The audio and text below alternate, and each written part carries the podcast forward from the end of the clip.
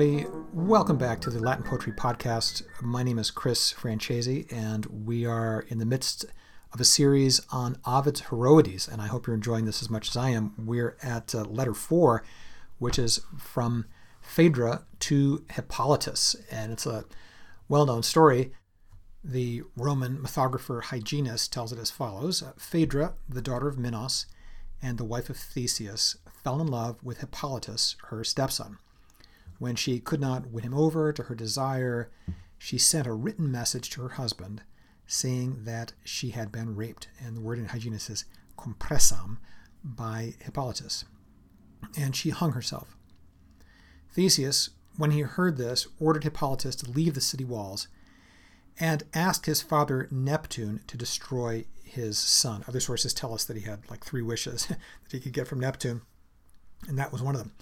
Uh, and so when Hippolytus was driving a yoked team of horses, suddenly a bull appeared from the sea. Uh, some of the Greek sources talk about a sea monster, but Hyginus, it's a bull, uh, at whose mooing the horses were spooked and dragged him to his death.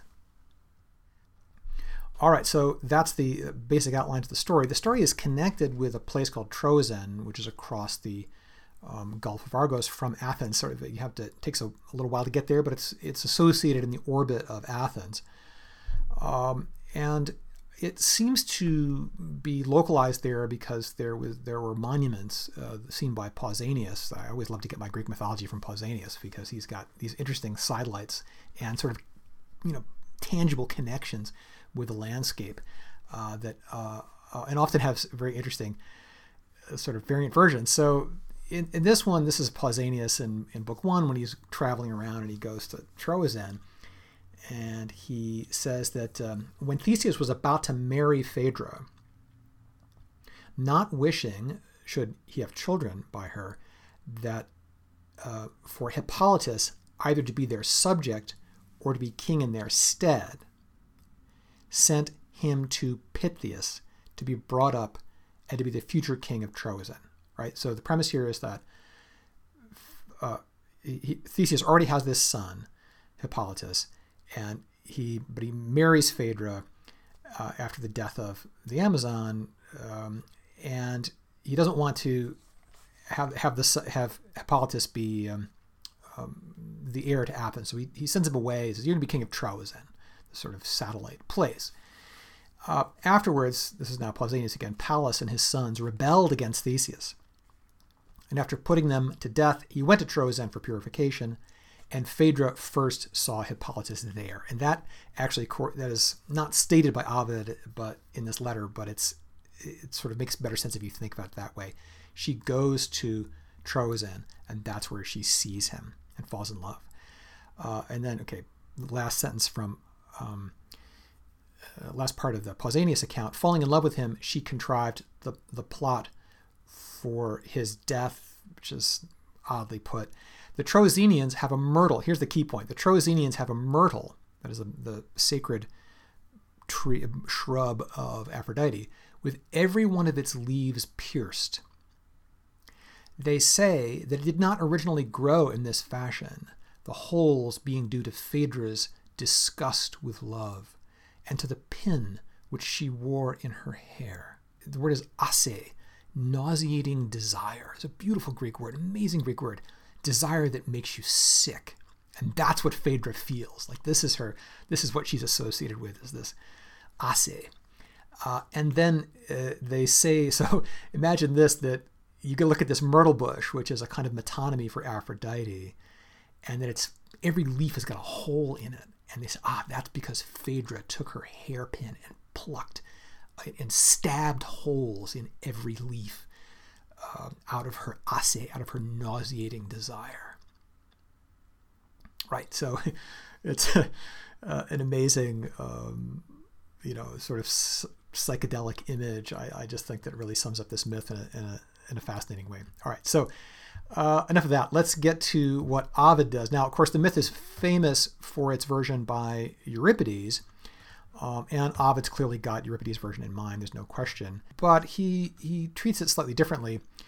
Uh, for one thing, in the Euripides version, um, the play Hippolytus, there's no direct communication between Phaedra and Hippolytus. Uh, just that the nurse is kind of encouraging her, and he tells Hippolytus, and he freaks out, and uh, it all goes south. The letter that Ovid writes is her attempted seduction of Hippolytus, uh, and the the characters are similar um, but different. Both Ovid and, and Euripides Phaedrus are really seeing themselves as victims of the goddess of love.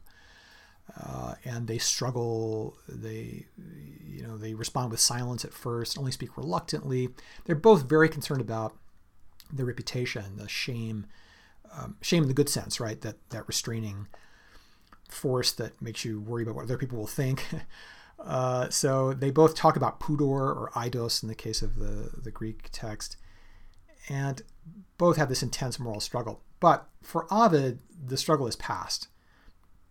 And she's decided, that's it, I'm just going to go for it. And the I love this because it's so I find it kind of shocking in a way. The the um, the rhetorical verve. Ovid, I think, warmed to this subject. and it reminds you a little bit of um, Ars Amatoria, where he's pushing boundaries um, about what you can say. And uh, okay, so let me just give you the first chunk of this and see what you think. I want to tell you what to think about this. She uh, she begins with a 16 line introduction where she confesses to Phaedra the secret of her forbidden love, and it starts out with a bit of a hard to translate pun. She says, uh, uh, "The Cretan girl Cressa wishes health to the Amazonian man. Salutem mittit, so sends health. It sends greetings. Salus means greetings, but also means health. Um, she herself will lack it, that is, lack salus, lack health, unless you give it. Um, and here she's described right away as puella, as we saw with the case of Penelope. Um, you know, she's not a girl uh, in terms of age, but a puella symbolizing her status as, as a woman in love. And um, and viro, we've seen that word too, being ambiguous. You know, man, husband, boyfriend. It can kind of slide between those. Right, and she imagines that Hippolytus might not want to go on reading. you might just throw it away, right? Because she already knows him. Uh, so she immediately responds to that. She says, "What harm can reading a letter do?" Per lega, finish it. You know, quod cumque est finish it such as it is. What can reading a letter harm? Uh, and she says, well, there may be something in this letter which would help you as well. Um, and she says, quod juvet esse potest, something that might gratify, give you pleasure or, or help. It, it, it's ambiguous. This letter carries a secret over land and sea, arcana, terra pelagoque feruntur so Ovid seems to be imagining her back in Athens now, I guess, and writing to him at Troezen. At least that's how I'm interpreting that. Right. Uh, and so again, she returns to this like, don't put down the letter. She says, even an enemy pries into letters received from an enemy. She says, uh, inspicata acceptas hostis ab hostet notas. And the impli- implication seems to be, you know, finish reading it. Even an enemy likes to read other people's mail. You know, you, we're not enemies, so you should you should finish this. Okay. She says three times. I tried to talk to you three times. Three times my tongue stuck useless. Ter inutilis haesit. Uh, three times the sound halted in my mouth. Restitit ores sonus. Uh, right, and now she uh, talks about her own kind of experience of falling in love in terms of an encounter with the god Cupid. This should remind you of the beginning of uh, Ovid's Amores, because it's just like what Ovid ascribes to himself, this experience. Love has ordered me to write down things which I felt ashamed to say. It is not safe to ignore whatever love has commanded. Jusit. You know? Love has royal power and exercises his authority over the lordly gods, right? Quid quid amor jusit, known as contemnere tutum. It's not safe to ignore or despise that. Regnat, he, re- he reigns, he rules, love rules, and he has use or authority or rights over the very dominos deos, over the, the Lord Lord gods themselves, as we know from if you know the Metamorphoses. This is very familiar. When I was hesitating at first, he spoke to me, that is, Cupid spoke to me. Right, scribe. That hard hearted man will give you his conquered hands. Uh, she says, Dabit victas ferrius ille manus. Another thing that looks forward to the beginning of the Amores, if you know that work. Uh, dare manus, that means to, to sort of give up or surrender. Uh, may he aid me, says Phaedra, just as he warms my inner marrow with ravishing fire. I love that line. Um, Ut nostras avido foet inne medullas. So may he shape your mind in accordance with my wishes. All right, so here's the Latin for that introductory section. Uh, qua nisi tu dederis caritur est ipsa salutem. Mittit Amazonio cressa puella viro.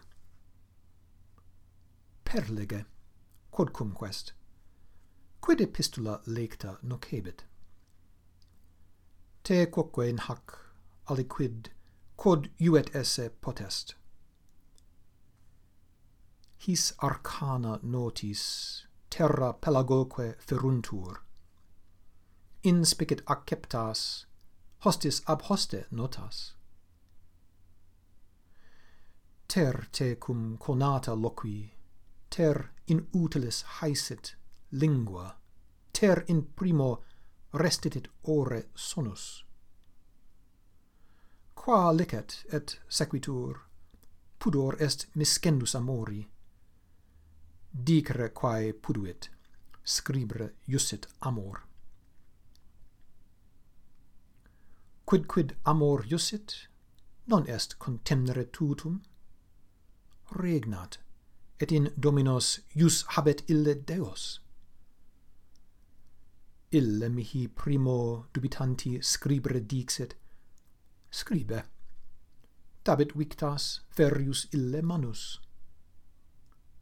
Adsit et ut nostras avido fovet igne medullas fingat sic animos ad mea vota tuos.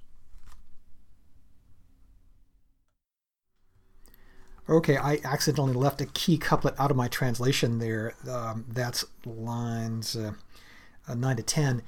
Uh, she says, uh, and it's it's tricky because the text is probably messed up um, and it's a little hard to interpret, but she seems to be saying, uh, even when it is lawful and normal, qua licet et sequitur, and that's the word that scholars are really not very happy with, qua licet et sequitur, to what extent it is permitted and follows – pudor est miscendus amori.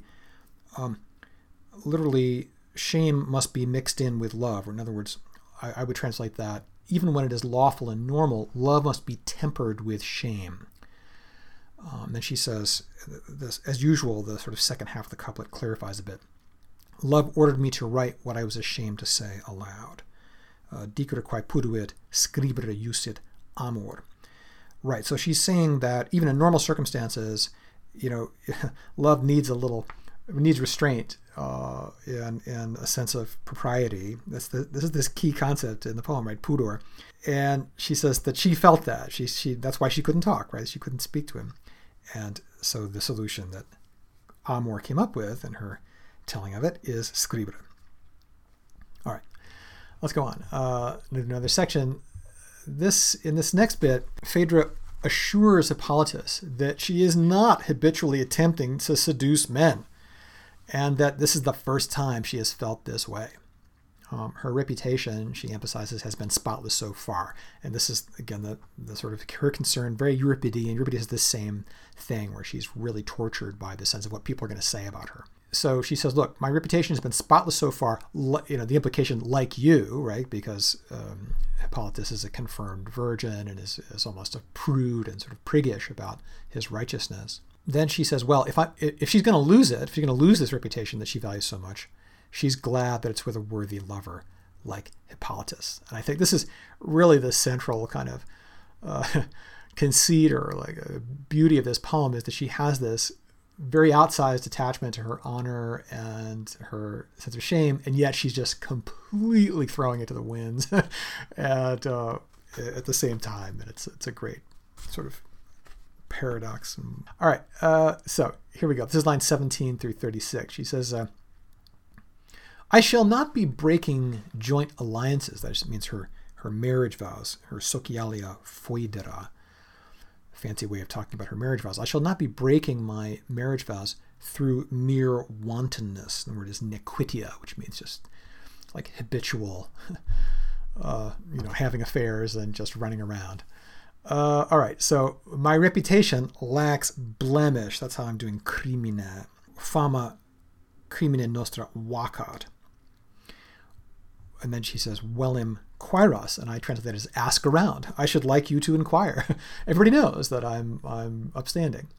Love has come with all the greater force because it came late in life to me. When it amor gravius quo serior, it came more seriously to the extent that it is later. I have a consuming fire within, a consuming fire and a hidden wound is there in my heart. Urimur intus, she says. Urimur, she repeats. Caecum pectora vulnus habent. No doubt, just as the first imposition of the yoke harms young cattle, and this is a familiar metaphor if you know like Latin love poetry, no doubt, just as the first imposition of the yoke harms young cattle, and a horse taken from the herd scarcely endures the reins, frena vix patitur,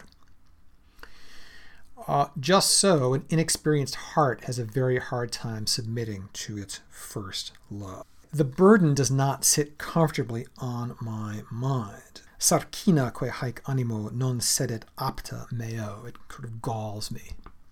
All right, and she goes on uh, talking about herself as as kind of a first timer. Um, uh, love becomes a practice skill. Ars is the word. Ars fit. Love becomes uh, a profession, if you will, when that frailty, in other words, when love is thoroughly learned from girlhood. She who comes to it late in life loves more deeply. It's really interesting. Ars fit ubi a teneris crimen condiscitur, condiscitur anis, people who have um, sort of illicit sexual affairs when they're young, uh, get sort of to be professionals. Qui venit exacto tempore, when it comes, when when love like this comes at the right time or uh, after a long time, peius amat. Uh, one loves peius, literally worse, but like I got it bad and that ain't good. You know that, that kind of that kind of peius. You will take the first fruits of a protected reputation, and you might remember this metaphor, the first fruits, of the libamina from um, Heroides too tu noa servatai capies libamina famae. And each of us will become criminals on equal terms. That's how I'm doing nocens. Pariter nostrum fiat uterque nocens. Uh, uterque nostrum, both each of us will become nocens. In other words, literally harmful, but like it's another word for a criminal. Pariter at the same time on equal terms because of course he's a virgin has a has a reputation for being a confirmed virgin. She's like let's let's throw our reputations away together. Uh, it's something to pluck the apples from full boughs. That is at the very beginning of the season, to get those first apples when the boughs are heavy, and to pick an early rose with a tender fingernail. Tenebi primam de ligere ungue rosam. If, however, that early uns, earlier unsullied purity, candor is the word she uses, which I, with which I conducted myself blamelessly, was destined to be stained with an unfamiliar disgrace. Is, these are hard lines.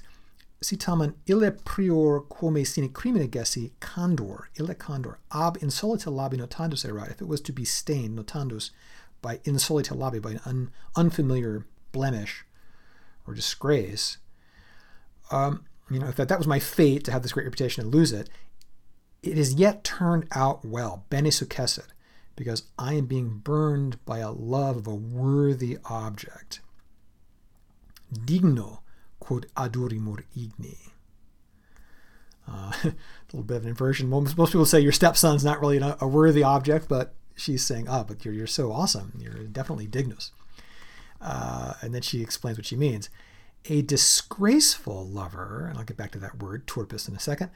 A disgraceful lover is more prejudicial to one's reputation than adultery itself. All right, that's interesting. Peius adulterio turpis adulter obest. Turpis adulter, a, a disgraceful, could mean ugly, probably not ugly in this case, or low class lover. Uh, all the word can mean all three of those things. Is more prejudicial. Obest peius is like worse for your reputation um, than adultery itself. Adulterio, ablative of comparison. Right. So she's like, at least I'm not, you know, getting involved with some random guy. it's it's you about this. It's a sort of, I guess it's a compliment. If Juno should yield her her brother husband to me, she says, I think I would prefer Hippolytus to Jupiter. Uh, right. All right. So let me uh, read that section in Latin, then I'll, I'll quit for this time and we'll pick it up later. Okay. So she says, Non ego ne quitia socialia foedere rumpam, fama quodem quaeras crimine nostra vacat. Venit amor gravius quo serior urimur intus urimur et caecum pectora vulnus habent. Scilicet ut teneros laidunt iuga prima juencos frenaque vix patitur de grege captus ecus sic male vixque subit primos rude pectus amores. Sarcina quaec animo non sedit apta meo. Arsfit ubi a teneris crimen condiscitur annis qui venit ex acto tempore peius amat. Tu noa servatae capies libamina famae, et pariter nostrum fiat uterque nocens. Est aliud plenis pomaria carpre ramis, ac tenui primam de ligere ungue rosam. Si tamen ille prior, come sine crimina gessi, candor, ab insolita labe notandus erat. At bene successit digno quod ad urimur igni peius adulterio turpis adulter obest. Si mihi concedat iuno fratremque virumque hippolitum videor praepositura Jovi.